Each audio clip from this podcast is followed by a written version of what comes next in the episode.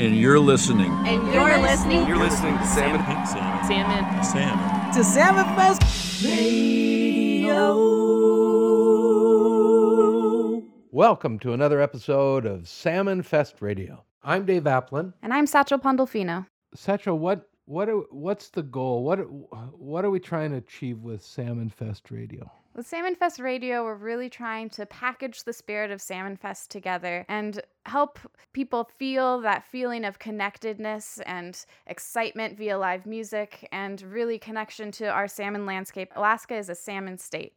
We want to make sure people feel that that's something we can celebrate always. So we hope in these future Salmon Fest Radio episodes, we can create that feeling by sharing some of the backstage interviews that we generated at Salmon Fest 2019 with bands and artists and the music that was captured on stage as well as really highlighting the voices of people who are working to protect salmon, to research salmon, and who live salmon every day by fishing them. So we're packaging the spirit of Salmon Fest in a form that people can take with them wherever they go to stay attuned to the music that's created there, the feeling that's generated, also that information that we need to help make good decisions about our salmon futures, right?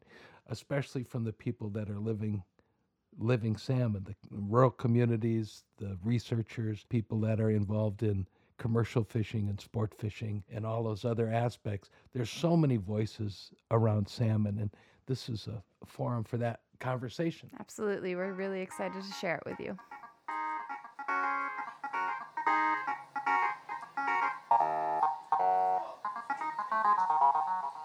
Well, this is Salmon Fest, and you are in Ninilchik, but we are here on lands that have been around a long time with a lot of people. Andrea Skoloff, come on up uh, through the stage here.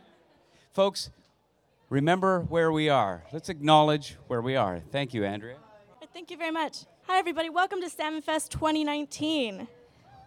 So, as we continue to celebrate this weekend's festivities, gathered in this beautiful place that has and will always be home to the Alaska Native people of the Cook Inlet region, I ask that we honor the history and the future prosperity of this community by acknowledging this Dena'ina land. This community raised me, educated me, and shared its culture and stories with me. There's a shared recollection of Ninilchik's natural history that was always communicated to me growing up.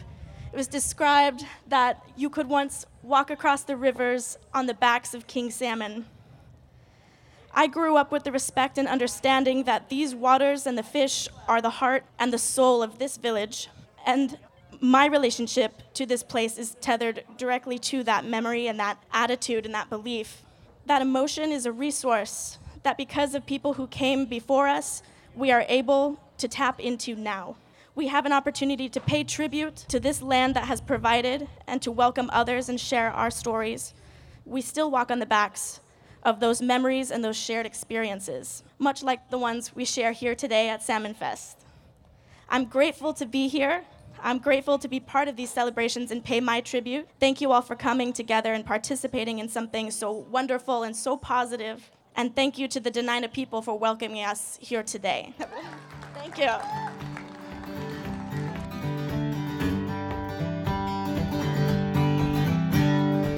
We showed up to the festival and fell out of the back of the van. We were just in time to see our favorite band. All the people out there looked just like us. They were young and old, they looked just like us. Remember that beat, remember that song. It never felt so good to sing along. I was wondering why it felt so good. Then I looked into a dozen pairs of eyes and I understood that when we all come together, it feels like the world is gonna be alright.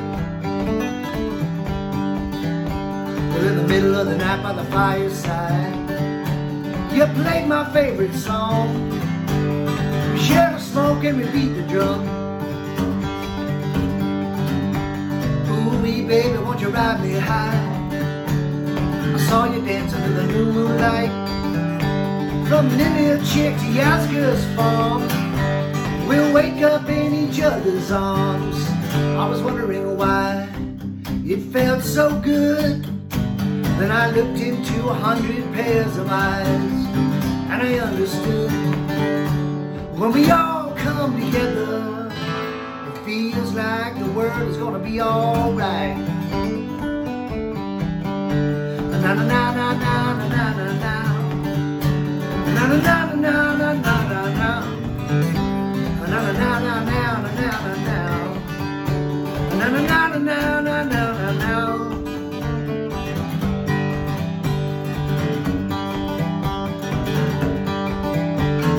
When we left the festival, we were crying in the back of the van. When it could have been the drugs, it should have been your band. When it could have been the hugs, it should have been your band. To all the people out there, travel safe and take good care. And when someone falls, would you pick them up? Take care of those who overfill their. They get nice and dirty. See that no one's hurting. Don't wear too many clothes. Get some sunshine on your soul. Don't be a glass hole. And watch those ashes. And pick up your trashes. And in the long, long lines, look into each other's eyes. Spread that love all around the world. Yeah, we'll see you next year at the festival. That's right. If you're wondering why it feels so good, just look into a thousand pairs of eyes, and you'll understand. When we all come together, when we all come together, come on, we all come together, it feels like the world is gonna be alright. It's gonna be alright. It's gonna be alright. It's gonna be alright. It's gonna be alright. Yes, it's definitely to be a beautiful day today here at Salmon Fest. How effing lucky are we? Could you start by telling us your name and where you're from? My name is Tim Easton, and I, I I'm from all over, um, but I was I grew up in upstate New York and then Ohio, and I lived in Japan as a kid. Now I live in Nashville, Tennessee, and uh, I've been to the fair town of Homer um, many many times. I've caught all manner of fish out there and drank all manner of beers in that town. Played characters every Monday after Salmon Fest for seven years in a row, and this year we're breaking that tradition. Um, I love you, future, but it was time to move on down to Bunnell Street Gallery for a Tuesday post Salmon Fest thing. Anyways, how you guys doing today? I think that we're doing pretty well over here. Cool. Um, so you said that you've come down there and fished a lot. I have. Um, my first show there was quite a few years ago, and then you know, it's it's just a, the part about coming to Alaska is you get to meet more friends with more boats and more gear, and then next thing you know, you're with Anders out in the, on the uh, on the Koktuli and Mulchatna rivers out in the Alaska Peninsula, fishing the very rivers that Pebble Mine um, would damage if it were to be, you know, to be put into place. So I was really lucky to fish that river with my dad, catch big king salmon, and actually experience the the places that would be affected by, you know, corporate greed and stuff like that. So I'm just glad that we're here together just to talk about it and hang out about it because uh, every little bit helps. Every little person working on it and stuff, you know. So do you live in Alaska? No, I um I've been called an honorary Alaskan because I'm here every year, a um, couple times a year. What draws you to Alaska? Um, I think you know. it's uh it's more than just the legal weed, I'll tell you that. It's it's it's the legal free people. I don't even yeah, see I don't even smoke weed or drink anymore. It's just but I think that it's you know, I just love the people here. And I, I love the, the the thing about nature is, is that's part of my spiritual life, you know, is, is nature. It's a part of it. And being in touch with it helps ward off uh, the depression and the harder times that we all experience as human beings. And I think being around the strong people that um, that take care of business, you know, it's just really important for me. And I I found that out a long time ago, and I've been coming back ever since. And I would live here if I could. I have an eight-year-old daughter in Tennessee, and um, so you know, I bring I brought her here, and I'll bring her back, and I just love it here. Thank you, radical Alaskans, for taking care of me o- over these years. Um, so you said you had an eight-year-old daughter. Yes. How do you share your connection that you feel to the land with your daughter? Fishing, I and I send I send salmon home to her. She loves salmon, so it's a big deal. She's been to Salmon Fest herself. She was two years old, and then I think uh, again when she was four or something like that. So, you know, it's it's about time she'll be coming back here and, and playing playing the drums with me on stage. Um, you know, she doesn't have to be a songwriter or musician. She could be a lawyer or a fisher fisherwoman too. Um, but I, you know, that's fishing is a big part of of uh, really the shared thing between parents and children. Um, that experience of being being in nature and having a river flow over your, your feet and going with the flow of a river is is just everything to me. So I, I try to connect with nature and her when I when I can. Can you tell us about an experience that you had fishing that stands out to you? Oh boy, um, so many. I think it's uh, about fishing the the Mulchatna River and having like a shore lunch those experiences of, uh, of uh, freshly caught fish. And then anytime I was fishing with my dad, and uh, and and the guides would be like, you know, just my dad's 93 years old, so to to be in Alaska and fish with him is really um, such a joy. We've we fished all over this state, and uh, and um, I think just family fishing and hanging out. Really, there's there, there are so many. I mean, we all fish here. It's like how could you you pin it down? um, maybe when I was, you know, uh, a little bit younger, I would, I would think about that big fish. Okay, you're right. There is that one fish that got away. Of course, there was a trout in the Kenai River that haunts my, still haunts me. Like, it was so big, I thought it was a tire, and I was like, I was like, obviously this is a rock. I'm stuck on a rock, and, and I was like, wait, no, it's it's moving.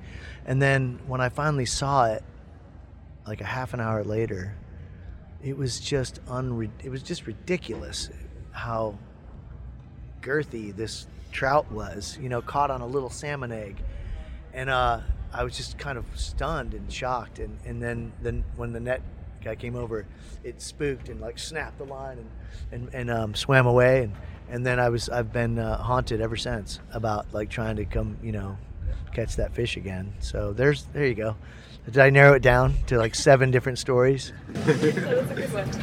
Um, so you touched a little bit already on Pebble Mine, and I see you have a no pebble.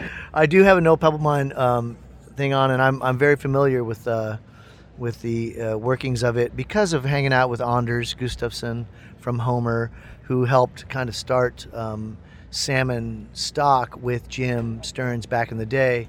So I, I sing about social activist issues and about personal issues and and just about wild times of a traveler and, gypsy troubadour that I am. So a little bit of everything, but activism comes into play when it comes to rivers because I believe that that you know the water is really that's that's the commodity that we're all taking for granted and uh, it's just super important that we all get together like every drop of water at the top of a mountain that forms a stream and then forms a river and then goes into the ocean.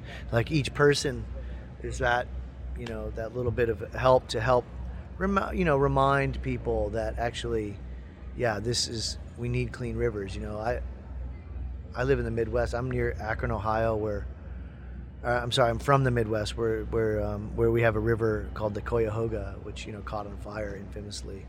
Now, that is not going to happen here anytime soon, but it is what humans will do with greed and destruction. Eventually, they will take away the very things that that help you know give uh, give birth to these fish and, and where they where they come return every year. But is it 70% of the world's salmon comes from Bristol Bay? Basically. 50 50% from bristol bay. I do know this there are 350000 miles of riverway in, in, uh, in the state of alaska. And uh, every one of those every one of those rivers started with a trickle like just a drop or two. So anybody who's hearing this and um, still listening you know please do your thing to participate write a letter send the email make the phone call. And uh, so that our, our children and our children's children can you know have um, have uh, clean water and, and, fresh fish. You have a song about Pebble Mine. I do, I do, and I'm gonna I'm gonna um, bring it back tomorrow. It's like uh, it's a it's a very like um, anthemic, you know, uh, kind of a song that you'd sing at a protest, and um, it it basically just is a really quick song that that uh, that states you know Pebble Mine has got to go, and, and that greed is not gonna is not gonna win, and and and, and um, I'll, I'll be singing that um, at uh, Salmon Fest and uh, all throughout my tour of Alaska, um, every tour for eternity until that thing is not happening, you know, which is just a lot of work to do that because money money talks, you know, as we know. What is up with your governor? What's going on with that guy? Will you write a victory song when Pebble Mine is defeated? I will write a victory song. I will. I will. Yeah. Pebble Mine has got to go. So it sounds like incorporating activism into your music is a pretty important part of your process. Yeah, I didn't set out to do that, but it's like my teachers. That's the way. It, you know, I was listening to the Beatles, just like anybody. You know, there's there's some activism in there. You know, some serious activism in in, in John's songs and even Paul's songs and George too. Really, I mean, it's like, um, so that thing, and then you know Woody Guthrie, who's the other pin I'm wearing is Woody Guthrie, um, right here, um, and uh, Woody Guthrie and his family, and getting to know his family, and really, man, it's like there's a Woody quote that says left wing, right wing, chicken wing. It's all the same to me.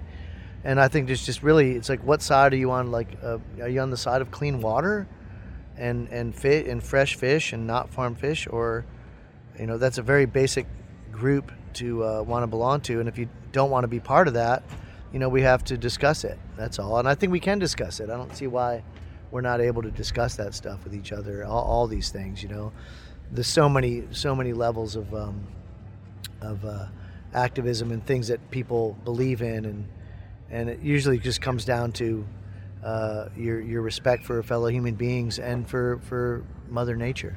Brad, well, thanks for coming and talking to us on this beautiful day. Thanks for talking with me. I really appreciate the invite, and thanks for doing all the work that you guys do, and um, just to. Uh, keep it going because it does take a, quite a village of people. So it's a worldwide gig. So thank you so much. Mine has got to go. Pebble mine, no, no, no. Pebble mine has got to go away.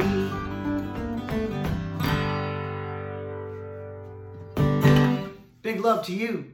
I'll see you soon. You know, Satchel, I've been associated with Salmon Fest since its inception a decade ago, and I can't remember a year when Tim Easton hasn't been spotted wandering the Salmon Fest ground and just conveying that amazing positive energy that he brings everywhere he goes. Yeah, I love that about Tim Easton. He's truly an honorary Alaskan. You can catch him romping all over the state. I personally love catching him at the Seaview over in Hope, Alaska. But I know he's got a following in many a small Alaskan town, and for good reason. He really brings his heart everywhere he goes. And he gets to know the community. That's what's so great about Tim Easton. He has songs about Pebble Mine because he's spent enough time here to really understand what Alaskans care about and why they care about it and has come to care about it himself. And it's really just refreshing and like heartening to hear a performer who's going around to so many audiences across the world like actually have some true real connection with the people that he's performing with and to. Tim reminds me that Bristol Bay isn't just an Alaskan issue and that there are thousands and thousands of people across the US and around the world that care about our sustainable systems and fish and clean water.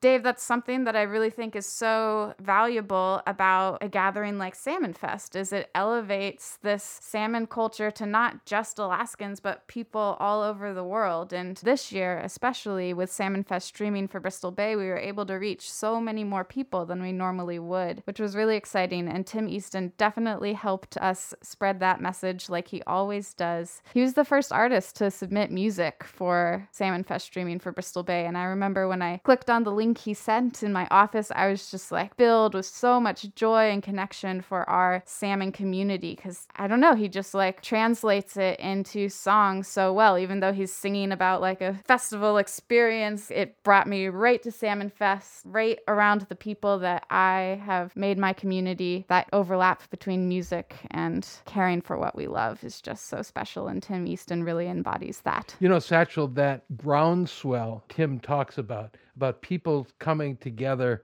around a cause. We've seen it happen around Bristol Bay and the Pebble Mine for a decade and a half, and we got great news just before Thanksgiving when the U.S. Army Corps of Engineers denied Pebbles Clean Water Act permit.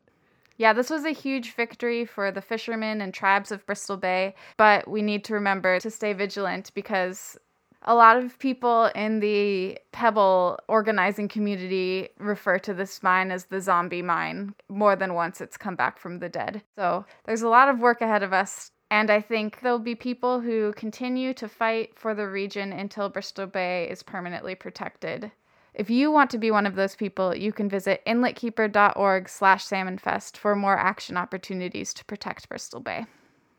All right, well, we're about to hear some more from Tim Easton. Unfortunately, we didn't catch great audio quality of him at Salmon Fest last year, but luckily he's in Alaska so much we have ample performances of him here. And we're going to share a couple songs he performed here at Bunnell Street Art Gallery that was recorded by our local public radio station, KBBI.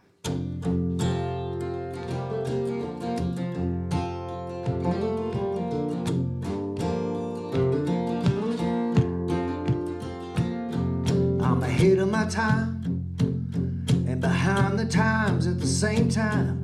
All time doesn't give a damn about me. In these times, we don't all have to walk the same line, except when looking each other in the eye. Nobody wants to wake up angry. Nobody wants to go to bed insane. Nobody really wants you to suffer. Nobody wants anybody to be in pain. For whatever you truly want for another, you may have yourself someday.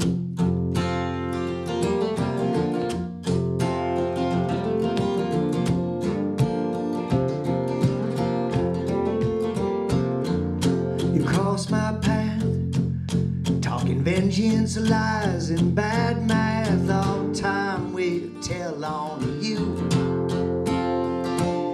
And your greedy, greedy friends telling the same lies again and again. All time will have its way with all of you.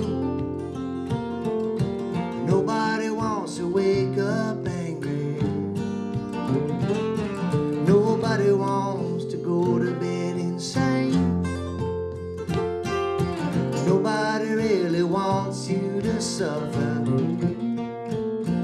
Nobody wants anybody to be in pain. For whatever you truly want for another, you may have yourself someday.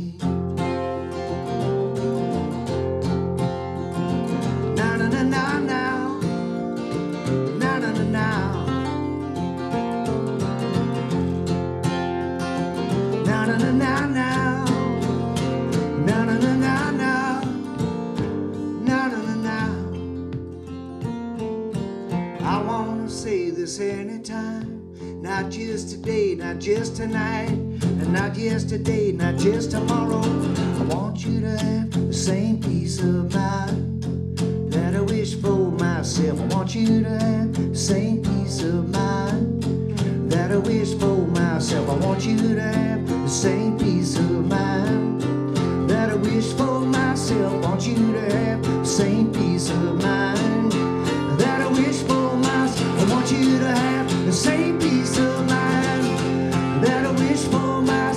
want you to have the same peace of mind that I wish for myself. I want you to have the same peace of mind that I wish for myself.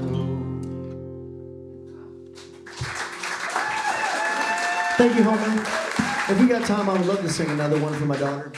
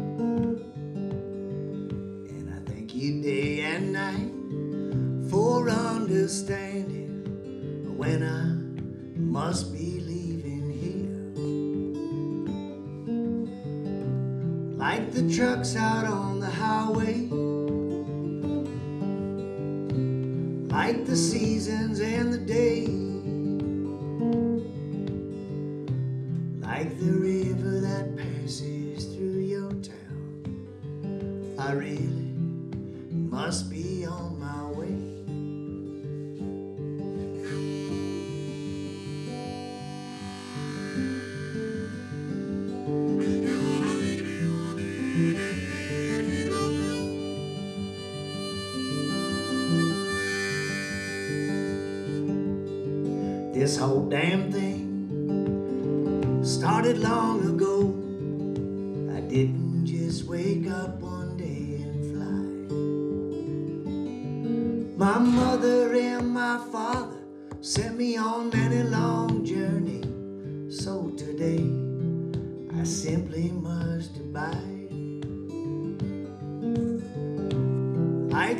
Trucks out on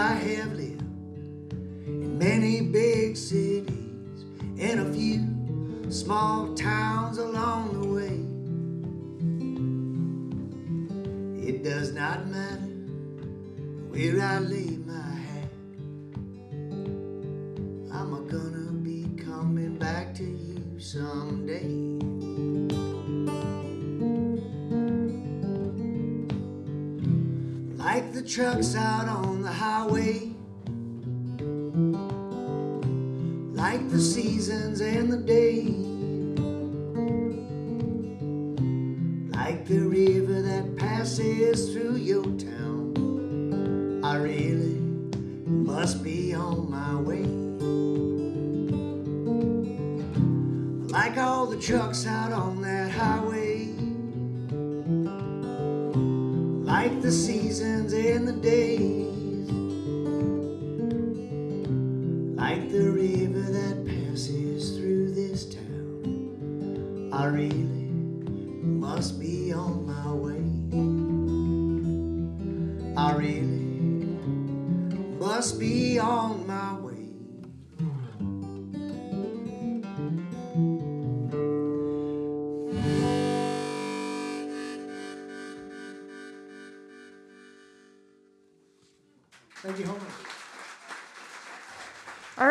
pivot to another important role in our salmon movement the scientists. Yay, science. So, we're going to go into our salmon champion segment right now and feature someone that I know well, Sue Mauger. She's the executive director and science director at Cook Inletkeeper. Sue has been collecting stream temperature data for almost two decades. Mm-hmm. We're swapping out temperature loggers that have kept track of our winter salmon stream temperatures, and we're preparing new temperature loggers for the summer season. So, we're going to take you to a sunny June day on the banks of the Ninilchik River, just across the street from where the magic happens at Salmon Fest on the Kenai Peninsula Fairgrounds. You know, this is a terrific interview with Sue Mauger, but it was a little breezy that day, so there's some uh, sections of this audio that's a little harder to listen to, but stick with it because the content is great.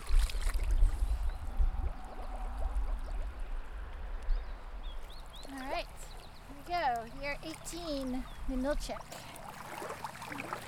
So we have loggers. We've had them here since 2002. Mm-hmm. And we leave them in all year round. We come and swap them out, and then we leave them in over the winter, and then hope for the best that they didn't get wiped out with ice. Ultimately, we're just wanting year round water temperature data. Yeah, we try to swap them out before June, make sure we're catching the, the warmest part of the summer. We have them in about 16 different rivers, all the way up into the Matsu Basin. The Anchor River is the first river that I put a temperature logger in back in 2002. And it was really just out of curiosity. Um, I had been measuring water quality in the river and had noticed that when I went for a visit in July that the temperatures with my little handheld thermometer were higher than I thought they should be for Alaska salmon streams. So I was kind of surprised and so I decided I'd just out of curiosity put some more loggers in the next year and see if it was just the Anchor River that was really warm or if all of them were. And that has really blossomed to uh, asking that question for all of Cook Inlet and doing it in about 50 different rivers. Um, and there we saw that the Anchor River is kind of middle of the road. It's not the warmest stream at all. That there are other streams that are much warmer. And we've been doing this work and kind of setting out the protocols for doing this work and then shared it to other regions in Alaska. So now there's a Bristol Bay temperature network, a Kodiak network, and Southeast network. And so we're collecting data all over the state. And it's helping us really understand how much it varies from region to region and summer to summer. And of course, last year in 2019, we saw the highest temperatures we've ever recorded in the state, and that was um, 81.7 degrees up on the Deshka River. And there may be other streams that are just as warm, it's just we only have temperature loggers in so many places.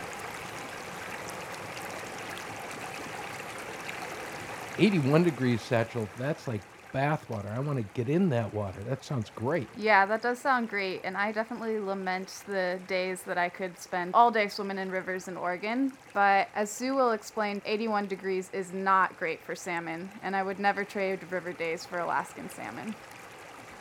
55 is where they start to be stressed and they'll they'll start to avoid that temperature and try to find other little pockets of shadier water or deeper water where it might be a little cooler.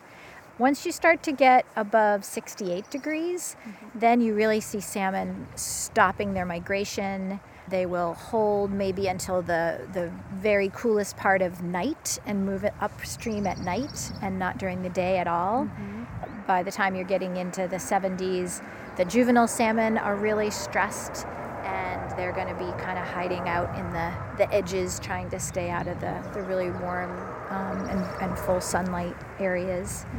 So, yeah, I mean, there is some variation in the river, but uh, in some systems, not as much as you might think. Like, they are all uniformly warm. So, we've been trying to figure out where like specific cold spots are. Um, and that's that's kind of the exciting work that we're doing now is actually mapping on a fish fish level scale how um, what the temperatures are and how they vary. We lost some really good audio to the wind. But what she's really excited about is mapping these cold water spots in the river. And what that means is that she is creating a map of where salmon habitat is best in our warming streams. So we have these spaces where groundwater infiltrates our salmon streams and creates cold pockets and the salmon can they can basically take refuge in those cold pockets until it's cool enough to continue upstream. Or like stepping stones. Yeah, exactly. They just literally like stay in one spot of safety until they can jump to the next spot. It's cool to have data coming in from an entire watershed that's understanding what it's like for individual salmon to experience the rivers and stream as they make their way home. So we'll jump in the river now. Okay, success. Both loggers are still here. They survived the winter. Yay. Satchel, I didn't get to go with you that day. Can you tell me and the folks listening what do those loggers look like? Yeah, so they're these long, skinny, black cylindrical tubes, and they've got holes in them. So when Sue pulls them out of the water, it's like a sprinkler from all angles coming out of them. And that's what holds the temperature loggers. I didn't actually get to see the loggers themselves, but Sue really likes these loggers because they are both cheap and accurate, which she says is really important for any citizen based science project. And she also pointed out that the loggers themselves provide habitat to a certain type of larva that salmon enjoy eating. So I've got 12.5 degrees Celsius. So that's great. That is about 53 degrees Fahrenheit. So still nice and cool.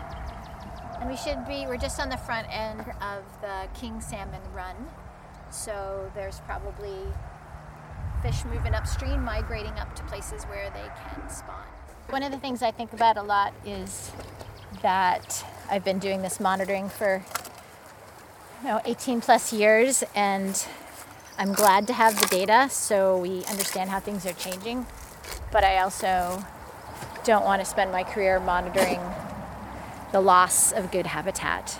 And I think about that a lot, and I think that there's a lot of scientists who feel that way that we're committed to getting the data to inform the decision making, but it's also not that satisfying to just have charts of how you lost the salmon. So it feels really important to me to commit to talking to people and decision makers about this information.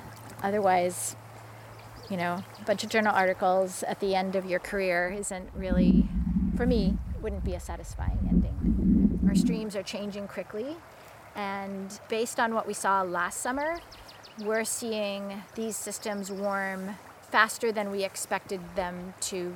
Like 50 years in the future, we expected the streams to be as warm as they were last summer. So the change is happening way faster than we expected. And that's something that a lot of people who have used the climate models that we use to sort of project forward, we're all finding that, that those climate models, it's, it's, uh, know, the, the joy of ecology is it's all really connected and complex, but it also makes it really hard to model it. Melting permafrost and what that means and how that, you know, adds more um, carbon and methane into the air, and we haven't modeled all of that stuff super well. And so our climate models are, um, they're a little optimistic. And uh, last summer, our most pessimistic models, we were we were at you know what we thought we'd see in 2060. Yeah, so I just want to pause right here for a second, Dave, and reiterate what Sue just said in case you weren't following. So, Sue's climate models that use the data she's gathering and then project into the future what temperatures we might be seeing in our salmon streams showed that the temperatures that she recorded in 2019 shouldn't have happened for 50 years in the future from now. So, Satchel, what's Sue's prognosis? Uh, what what's the future look like, and what should we be doing? Yeah, that's a really big question, Dave, that thankfully a lot of people think about on a regular basis, including Sue, and she has some really good ideas that she's about to share with us now. So on the like the river scale and thinking about what we can do to make these these streams be healthy for as long as possible, um, the best thing we can do is to keep our riparian, our streamside vegetation intact, and to create shade and to help create complexity within the river channel that the fish can utilize in different years. So, yeah, if, if we could do only one thing for these rivers, it would be to stay back, to keep our structures away from the river so they can, the rivers can still move, that we can have vegetation shading the river. Um, that would be the best thing we can do. For the bigger question, I think we can't, we will never have all of the data that we need. We, ha- we have enough to know it's changing fast. And we have the data to understand what a lot of those impacts are. And so it's really just a matter of moving the science into action and, and using the information and being thoughtful and creative and forward thinking um, in what we do with all of that, that great data. I think it's important to remember that this is the most in touch understanding of our river systems that we have and it's really important that we honor this process it's scientific research is is not a flippant thing it's very thorough and double checked and um, Peer reviewed. peer reviewed Yeah. and often occurs over a long period of time so we understand the trends over time and that's what sue's been able to do for our, our non-glacial salmon stream temperature system understanding here in alaska and it's really important that we honor that work and uplift it and hold it to our highest standard of truth and keep it in mind as we are making our policy decisions and as we're making our day-to-day life decisions So this river's changed a lot. Know, it's one of the best parts of all the field work is you get to go back to these places throughout the year and over many years and see how much they change. And it's a great reminder that even in streams that have bridges over them and people living along them, the river still moves a fair bit. And so it doesn't look like it it did the first time I came out here years ago. It's uh, and that's good. That means that the river still has room to move, and rivers like to move. So, I've had um, uh, Wasilla Creek is a creek um, up in the Matsu that when I first went to this one spot to put a temperature logger, it was just this uh, dirt road, and there were no houses around at all. It's a nice cold stream, and now uh, it was only 10 years later, and the whole place is a big subdivision, and um, lawns cut right down to the creek, and a lot of garbage in the creek, and it's really changed quite a bit. Um, it's still a cool stream because it's up. Its headwaters are up pretty high, and so it drains a lot of snowpack and late into the season. So it's it's somewhat buffered, but it's been amazing in 10 years how much it's changed.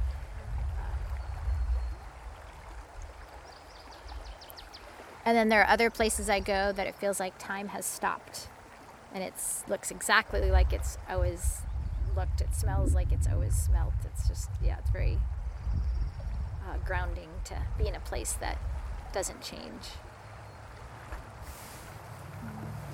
So we often do sea mergansers. That's a pretty common um, river bird, and we've seen wood ducks farther down as well, and then dippers are other another river bird, and yellowlegs. So it's kind of fun to not just be looking under the water. And does like you spotting specific birds tell you anything about the health of the stream or river? You know, that's a great question. So, to me, what that means is that there's things for the birds to eat, and that means that they're probably they're eating the invertebrates that I mentioned, the insects, and that means that those insects are also available for the fish. So it's all a good sign. The more the more life begets more life, right? So, so I, I was I'm glad to see birds. That means it's um it's healthy enough for for all. Mm-hmm.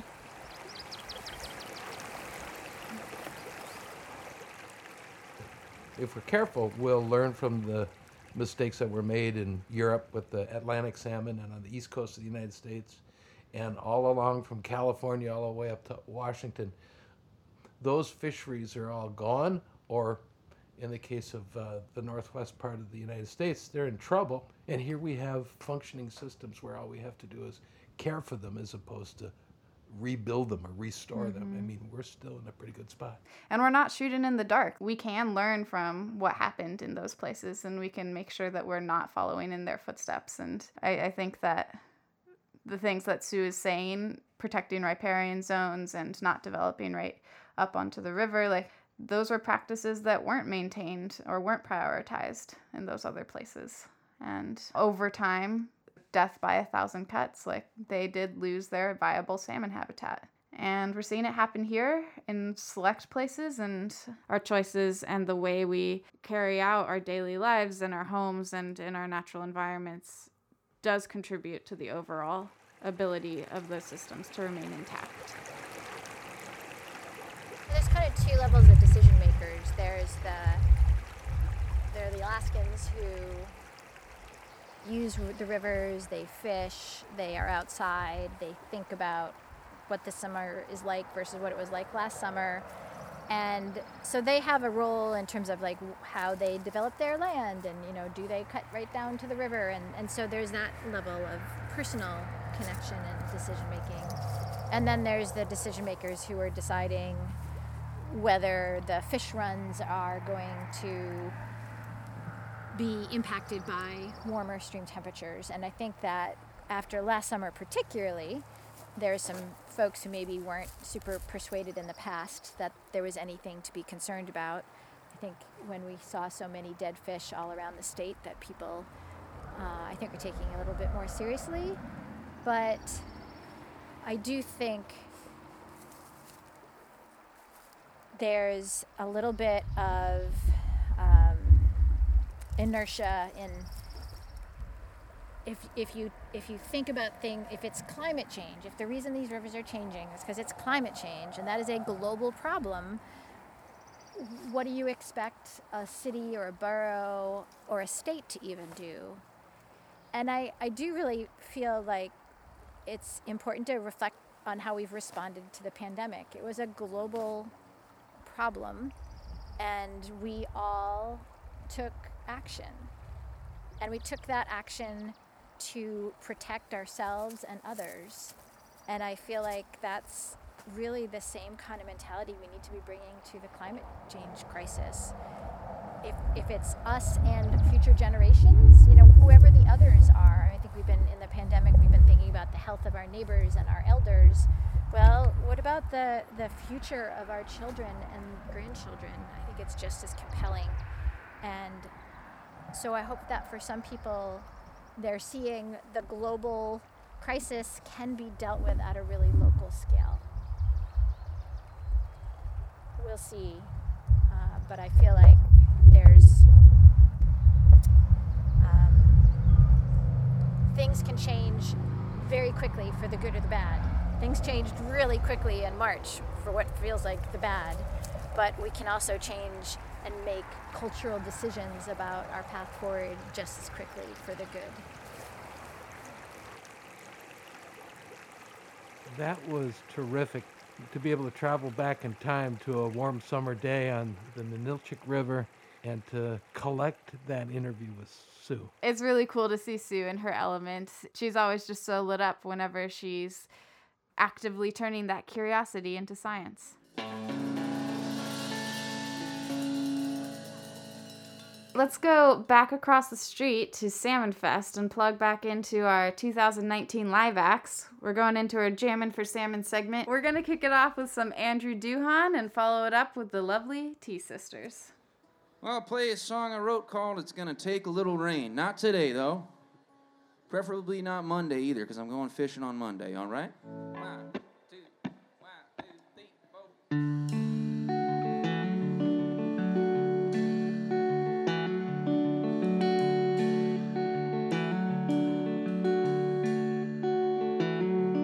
Met her last September.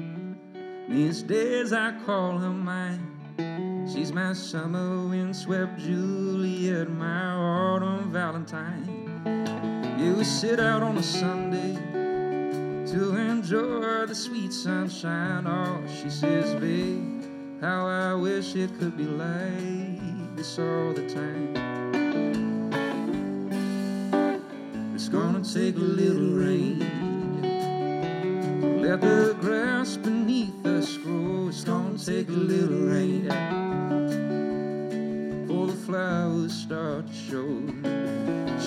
Sure,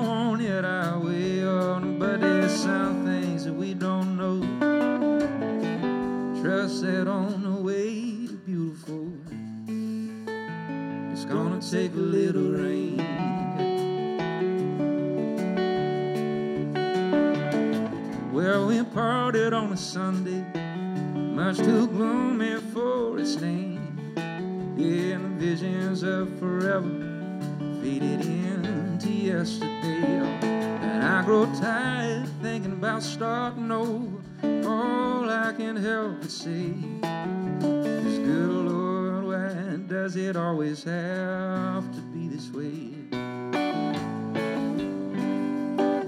It's gonna take a little rain to let the grass beneath us grow. It's gonna take a little rain before the flowers start to show. Sure, it all things that we don't know. Trust that on the way to beautiful, it's gonna take a little rain.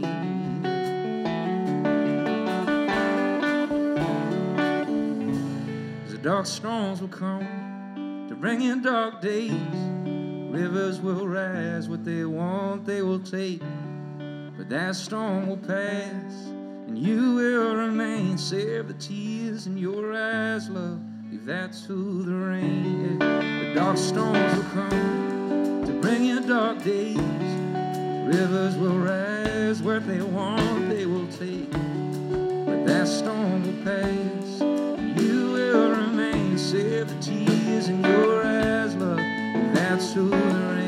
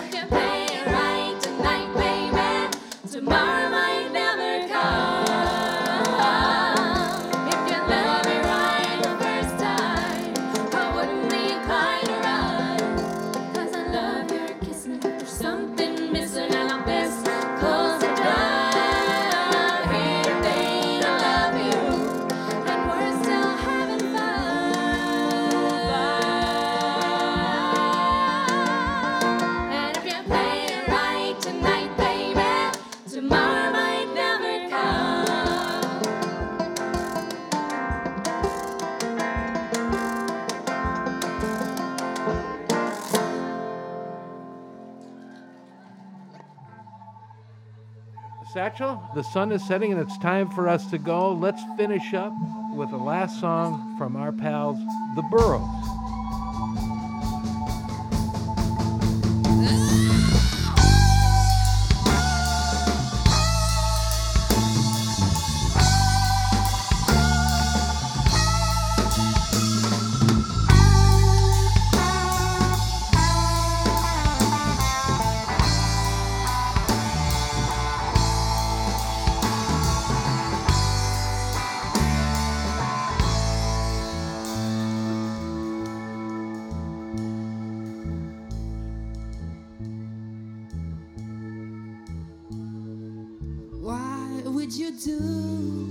Do if I sing out of tune? Would you stand up and walk out on